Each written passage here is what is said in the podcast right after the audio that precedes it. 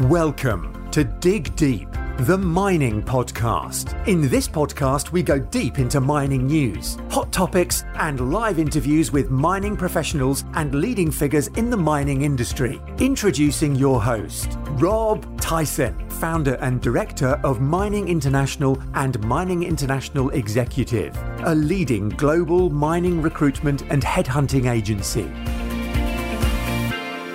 Hi, mining community. Welcome back to another episode of the Dig Deep, the mining podcast. And today's guest is Todd Ross, who's the managing director and CEO of Nordic Nickel, who are a junior miner that holds a district scale land holding of highly prospective nickel sulfide tenements in the world class central Lapland Greenland belt of Finland.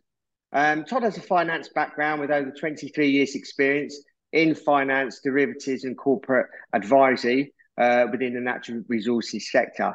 Um, he specialises in projects and acquisition finance across a range of commodities in multiple jurisdictions. Um, has been at the helm of Nordic Gold for the last 18 months um, and is now going to share his journey with us um, and what, what uh, Nordic Nickel uh, have been up to and looking to achieve.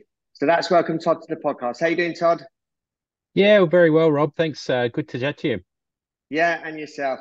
So I wondered if you can uh, tell us a little bit about yourself, about your career. As I mentioned, you, have got a finance background. Um, so I just wonder if you can talk us through uh, your career, um, how yeah. you've uh, how you've uh, got to where you are today. Yeah, absolutely. Look, thanks, Rob. It's um, you know, it's it's a bit of a step out of the world of banking to um to moving into running a, a junior exploration company. It's certainly um, you know, it's not for the faint-hearted. Uh, that that's for sure, and certainly in in this kind of uh, climate that we're operating in now, with the markets being pretty pretty tough. Um, look, yeah, as, as, you said in the intro there, um, you know, I've got a, a, long background, you know, over 20 years in in mining um, project financing in particular. Um, so I was previously the uh, MD and head of uh, uh, the metals and mining business for BNP Paribas in, in WA. So I had a, a, you know fantastic client base. I had you know 20 odd clients in in Perth.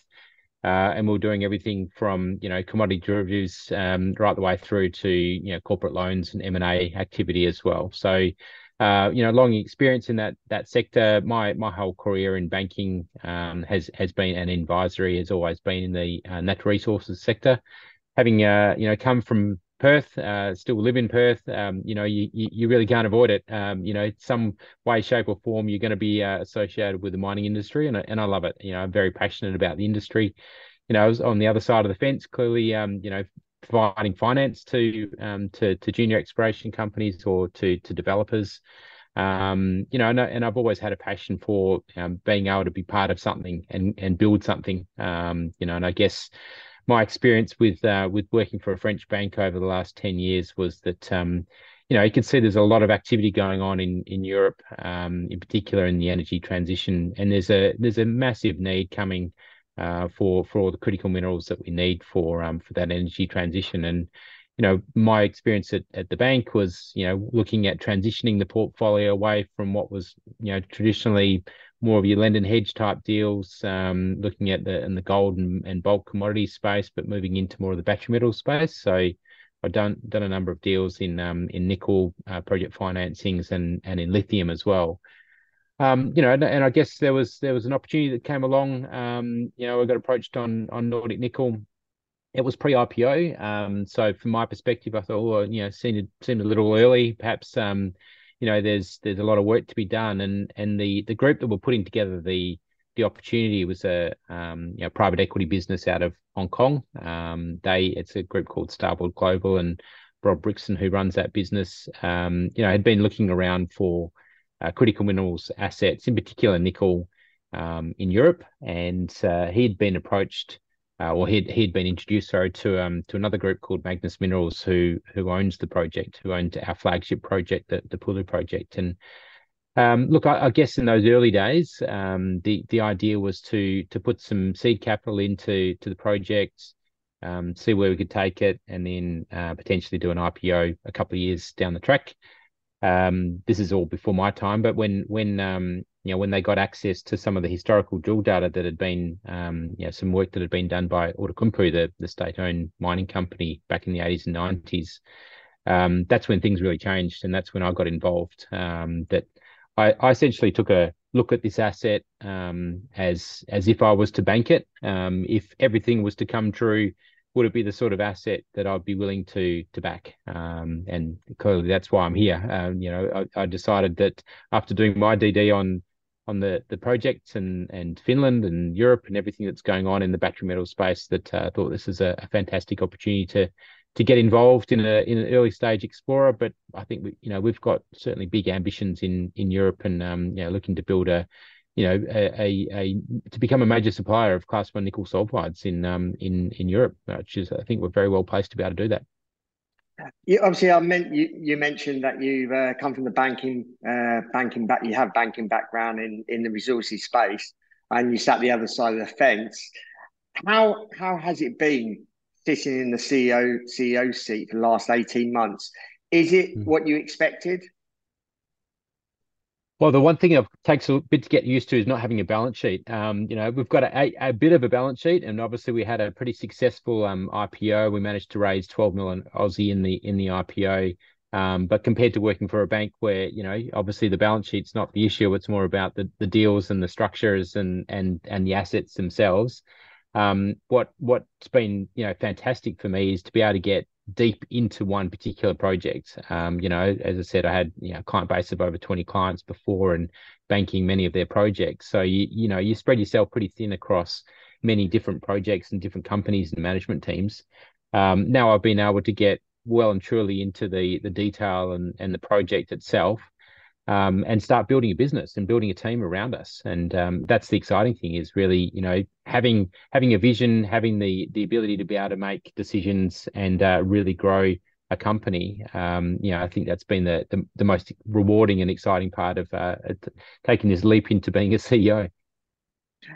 So I wonder if you can just tell us a little bit about Nordic Nickel, about the company.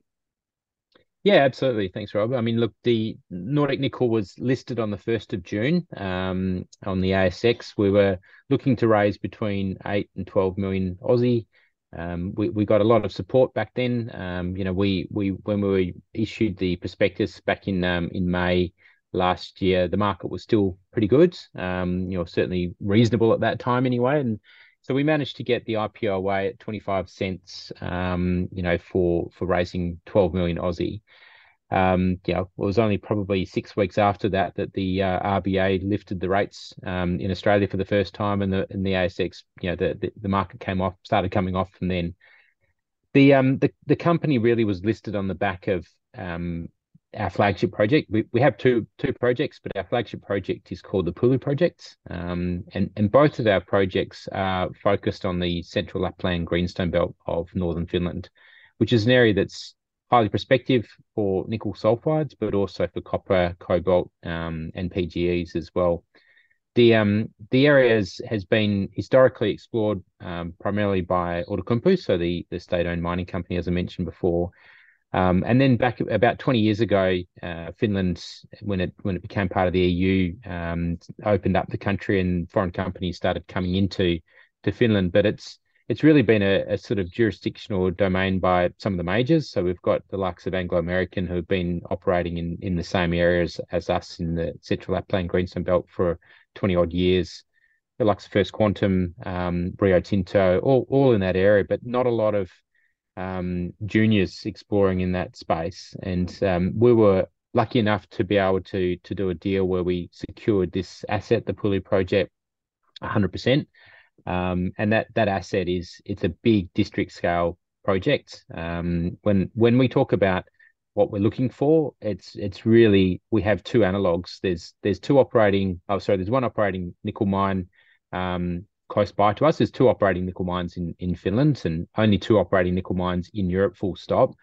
Um, the, the closest nickel mine operating was was started by First Quantum, um, and that's the the Kevitsa mine. Uh, that's a that's a um, open pit uh, disseminated nickel operation, 9.5 million ton per annum processing plant there. The big analog though is the Sakatti uh, discovery, which was made by Anglo American about uh, 10 years or so ago and we have we have both. We're we're chasing both Kevitsa style disseminated nickel mineralization, um, and and so far from our drilling campaign, we have plenty of that. It's uh, everywhere we're drilling, we're, we're coming across more of this wide disseminated nickel.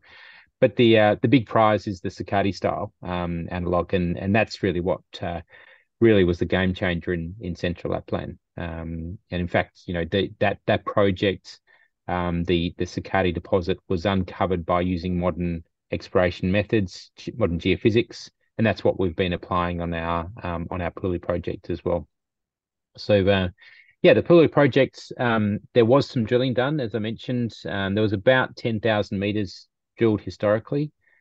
We we were able to get access to all that drill data before we we listed, and we could relog and reassay all of that drill data, which was fantastic because first of all it confirmed what the report said that there was plenty of disseminated nickel there. Um, but what got everyone excited was the fact that um, within that disseminated nickel there was already some high grade intersections that hadn't been recorded anywhere, um, and that was enough of a uh, you know, of a sniff to to indicate that there's this potential for for massive sulfides, and and that's really what the Sakatti style analog is. Um, you know, Sakatti's a 44 million ton um, deposit with 1.9% copper and 1% nickel, um, and yeah, it's one of probably one of the biggest discoveries in the last 20 years, and that the size of that project compared to ours, I mean, the Pulju projects we've got a, a 240 square kilometers, um, which is about double the size of the Sakatti footprint on their um, their current project. Um, so yeah, that, that's yeah. what we're chasing. um, just wondering, you can uh, what's the uh, exploration thesis uh, on the Pulju project, and why are you confident in the potential of of this of this asset? Yeah, look, um, the the exploration thesis is really, I guess, twofold. Um, we we know that in, looking at the Sakatti analog, that the there's the marker for high grade massive sulfides is is plenty of near surface disseminated nickel. Um, as I said, we're finding plenty of the near surface disseminated nickel. The the exploration thesis was really focused on testing the conditions of the system to ensure that we had all the conditions were right when it was formed to be able to form um, multiple high grade deposits within that belt that we own.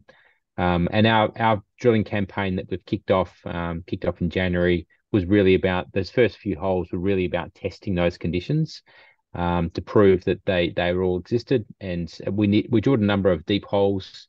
First of all, to test the base of the the cumulate layer, as we call it, potentially, but also to to see if those conditions were in place um, to form those high grade deposits. And um, yeah, so of those deep holes that we've drilled, we've encountered those conditions in three places now. Um, and, and now it's really about building out our knowledge and the, and building the geological model and zoning in and vectoring in on uh, where the high grade deposits uh, pods will be within that area. Wonder if you can just tell us about the uh, the other project that you're involved in as well. Yeah, so the, the other project is um is close by to Sakatti as well. So I should mention that the the Pulju project is is about 100 kilometers away from the Sakatti deposit. Um, the Maaninkijoki project, which is um, our, our second project, is um, Maaninkijoki, 3, sorry, is is about um, 15 kilometres away from where the Sakatti deposit is. So it's it's all in the same central Lapland greenstone belt. Um, Pulju sort of sits to the to the north um, northwest of, um, of of the rest of the the Sakatti area and, and a town called Sodankylä. Um, but the Maaninkijoki is really an, an earning agreement that we have um, with with Magnus Minerals, who were previously the owner of um, both the, the Pulju project and Maaninkijoki 3. And again, what we're looking for is in chasing in Sakatti style analogs. Uh, we're looking for the same sort of um, mineralization, both the, the ultramafic um, mineralization there. What news flow uh, can investors uh, expect from Nordic Nickel over the sort of remainder of this year?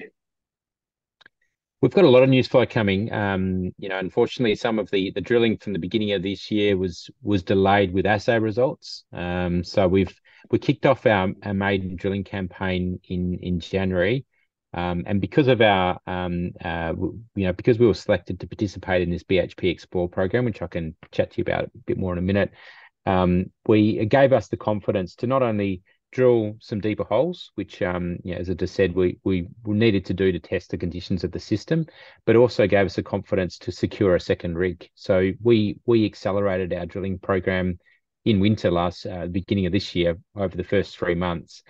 And and what it's meant is we've we've generated around we've drilled around fifteen thousand meters of um of, of diamond holes this year, Um, and we've been there was a bit of a backlog with getting the assay results out. We're getting more of them now coming through. We've changed um, changed labs, and we're getting uh, those assays coming through very regularly now. So we've only released the results. We've drilled 28 holes, and we've only released the results of eight of those holes so far. Um, so for the rest of the year, what what uh, investors will see is a lot more assay results coming through on the on the drilling campaign. Um, we'll complete the drilling campaign over the next month or so. We'll then get a update to our mineral resource estimate. So we had a mineral resource estimate um, that we put out within six weeks of listing last year, based on the historical drilling. We now are underway with um, an update to that mineral resource estimate, and uh, we'll get that out by the end of the year. And then finally, the other piece of news flow is that we'll be getting out the the, the details about um, our met test work that we're currently undertaking as well. So there's there's a fair bit of information coming through by the end of the year. Um, obviously, you mentioned the BHP Xplor program. Um, just wondering if you just tell us a little bit more about that, and also how Nordic Nickel uh, came to get uh, be involved.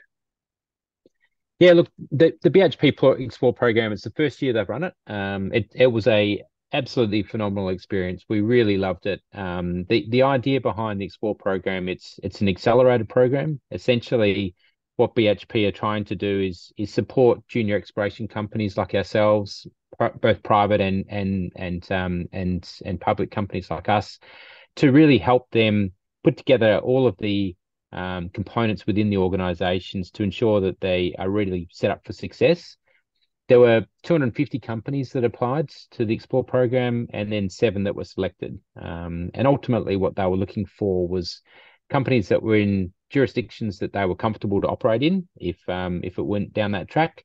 Uh, in a commodity that they're looking to um, to expand their portfolio in, and um, you know, in this case, it's mostly in copper and, and nickel. Um, but but then also projects that had potential scale. Um, they they had to have the potential, you know, BHP scale ultimately. So the seven companies that were selected were giving given half a million US each as a as a grant, so non um, equity, non dilutive uh, grant, and then we'll put on this program uh, for for six months, where essentially um, we got together on a regular basis with the other uh, other companies in the cohort, and and that in itself, you know, everyone got on exceptionally well. Was a really great program. It was set up a, uh, along three pillars, um, essentially the operational readiness, um, technical readiness, um, and and business readiness. Uh, so it's all about sort of making sure that we were established appropriately. Um, and for us as a as a um, you know, a company that's only a year old or only six months old at the time when when we were selected by BHP, it was a fantastic opportunity for us to really get ourselves set up for success going forward as well. And um, you know, we've we've had a great time. It ended at the end of June. Um, you know, there's there's still discussions going about what kind of future alliance we could we could potentially have with BHP. And um, you know, we we certainly encourage any other companies to to look at throwing the hat in the ring for Xplor 2.0 as well, which I think has kicked off recently. Yeah. Obviously, you mentioned other companies in the cohort. Um, was there a lot of things that you learned from some of the other companies that were part of the program, and maybe some ideas that that were generated amongst other um, CEOs of these other uh, six, seven companies, uh, which you potentially could input into your into your company? Look, absolutely. I mean, there there were yeah seven companies. There's there's basically a, a CEO from each company, and then the um, chief technical um, person as well from each company. So representative. So you know, 14 people in in total. We're all together in um, originally in February when when we all get together got together for the boot camp, and then again in March when we got together um, what we called the the toolkit camp, um, which was boot camp was pretty intense. So it was a, a week long um, process where we had external experts coming to to um, give us master classes. We had BHP experts, and then we had a lot of um, workshops together as as a cohort and as a group. Um, you know, of of the group, there were, uh, you know, I was the only non-geologist in the group, so uh, thirteen geologists and then me. Um, I learned a lot from all of them, and and I certainly um, valued everyone's input and, and advice, and and there's certainly you know amongst the group some very um, you know, experienced CEOs have been doing this for a long, long time. Um, you know, and for me, that was invaluable to to get the opportunity to to spend time with them and uh, and and get to know them a bit better. Uh, but then some incredible technical expertise as well. You know, we had um, Jim Mungall, who's uh, you know professor in, in nickel sulfide deposits, and he gave a, a masterclass himself on um, you know and on some of the things that we've been looking at, and um, you know we all learned a lot and discussed different techniques and and different ways of doing things too. Um, how do you see the developments in Europe uh, with respect to obviously the en- energy transition uh, benefiting uh, Nordic Nickel? Yeah, look, I mean, there's there's a huge demand growing for the uh, for critical minerals for the energy transition. No doubt, um, you know, the EU Critical Minerals Act, which was released, I think, in March this year, um, has gone some way to to try and to rectify that. Um, you know, I think with 10% of all raw material supply critical that are on the critical minerals list needing to come from Europe, um, there's there's a very much a, a growing awareness of um, the, the the challenges that uh, that Europe is going to be facing in securing that um, critical mineral supply. There's a lot of gigafactories going in already. Um, you know, big commitments being being made and capital being spent to to build these gigafactories. The OEMs in in Europe realise that securing critical mineral supply now means that they're going to have to do things differently because as they see um, how you know the Chinese supply, um, you know, a lot of it's already been locked up and and um, you know with offtake agreements already, and that's been happening for years now. And and now with the invest um, Inflation Reduction Act in the US last year, that's that's created another challenge for Europe to be able to get on the front foot and um, and try and secure their supply. So. I think I think the challenge, um, you know, and, and the opportunity for Nordic Nickel is the the fact that there's um, very little new projects being developed. Um, there, as I mentioned before, there are only two nickel projects in the entire um, in, in, in the entirety of Europe. Both of them are in Finland. Um, one's about 100 kilometers away, and the other one's on the other side of Finland. The entire battery value chain already exists in Finland, so we've already got um, the smelters and the refineries. And again, Europe's entire um, smelting and refining capacity for uh, for for nickel is in Finland and Norway. Um, and that's it. So you know, there's there's a huge opportunity for us to be able to tap into that battery value chain. Um, and then obviously, as as things progress with the EU, um, there's there's opportunities for us to explore potential grants. Um, you know, get support on, um, you know, on on um, tenements and um, you know, and sort of processing of approvals and things like that. So I, think we're strategically this is a fantastic opportunity, and and um, you know it's very rare that a junior company like us kind of positions themselves to be in a, a spot where we can be a be a player, um, you know, a substantial player in what a what is a massive change going on in Europe, uh, and I think we've got the asset that's going to be able to deliver into that. Why should the investors uh, consider uh, investing in uh, Nordic Nickel, um, and what is the the the actual potential upside? Look, the up the upsides from where we are at the moment on our current share price is is substantial. Um, you know, I've got to say that for sure. The the fact that we already have um, a maiden resource, which we released um, in August last year. The, the maiden resource, I should mention, is 133 million tons at 0.21% nickel. Um, so that that's got contained 278,000 tons of contained nickel already um, and 12,500 tons of um, cobalt. Look, that's a that's a low grade um, near surface mineral resource estimate, but that that was really just to draw a line in the sand because that's only on our Hotinvaara license. Their Hotinvaara license is less than two percent of our whole land holding, um, and that that early stage drilling that we did this year to test the conditions of the system has now confirmed that the whole belt that we have, which is effectively 25 kilometers up one, one direction and 10 kilometers up the other direction, is prospective and potentially mineralized. So for investors, the upside is is massive. You know, we're talking about a resource that's already there. We've now drilled another 15,000 meters on, on in addition to that resource in that area and now we're just start getting started in the whole belt. Um, so we're going to be here operating for a long time to come, and we're, we're you know we're positioned to be a major strategic player um, in the whole battery metals chain value chain that's going on in Europe. And lastly, what's the uh, outlook for the company over the sort of next to six uh, next six to twelve months? Um, and is there anything else that you want to uh tell our audience? Yeah, so the, the outlook's pretty exciting for us. Um, you know, as I said, we'll we'll get a, the the drilling completed this um, uh, in the next month or so. Um, the next steps for us is to complete the geological model and then kick off again with the, the drilling campaign next year. So once we get the updated resource out by the end of this year, there'll be more drilling taking place next year with an update um, again to the resource estimate. So for, for shareholders, it's um it's really starting to build momentum, and I think this is where we're at. And what's so exciting, we we've attracted the attention of the world's largest mining company already. Um, they're they're very excited about what we're trying to do. Um, there's plenty of others that have, have also approached us on that front, including some of the OEMs already who who you know obviously desperate to secure supply. And I think we're we're well placed to be able to play in that um, you know that growing market. And uh, you know as the project builds, um, you know, we're going to be able to deliver into that. So we're looking to build a business here, and we're we're building a business around being a sustainable, um, you know, source of class one nickel and um, a sustainable and traceable source of class one nickel, which is going to be so important in Europe.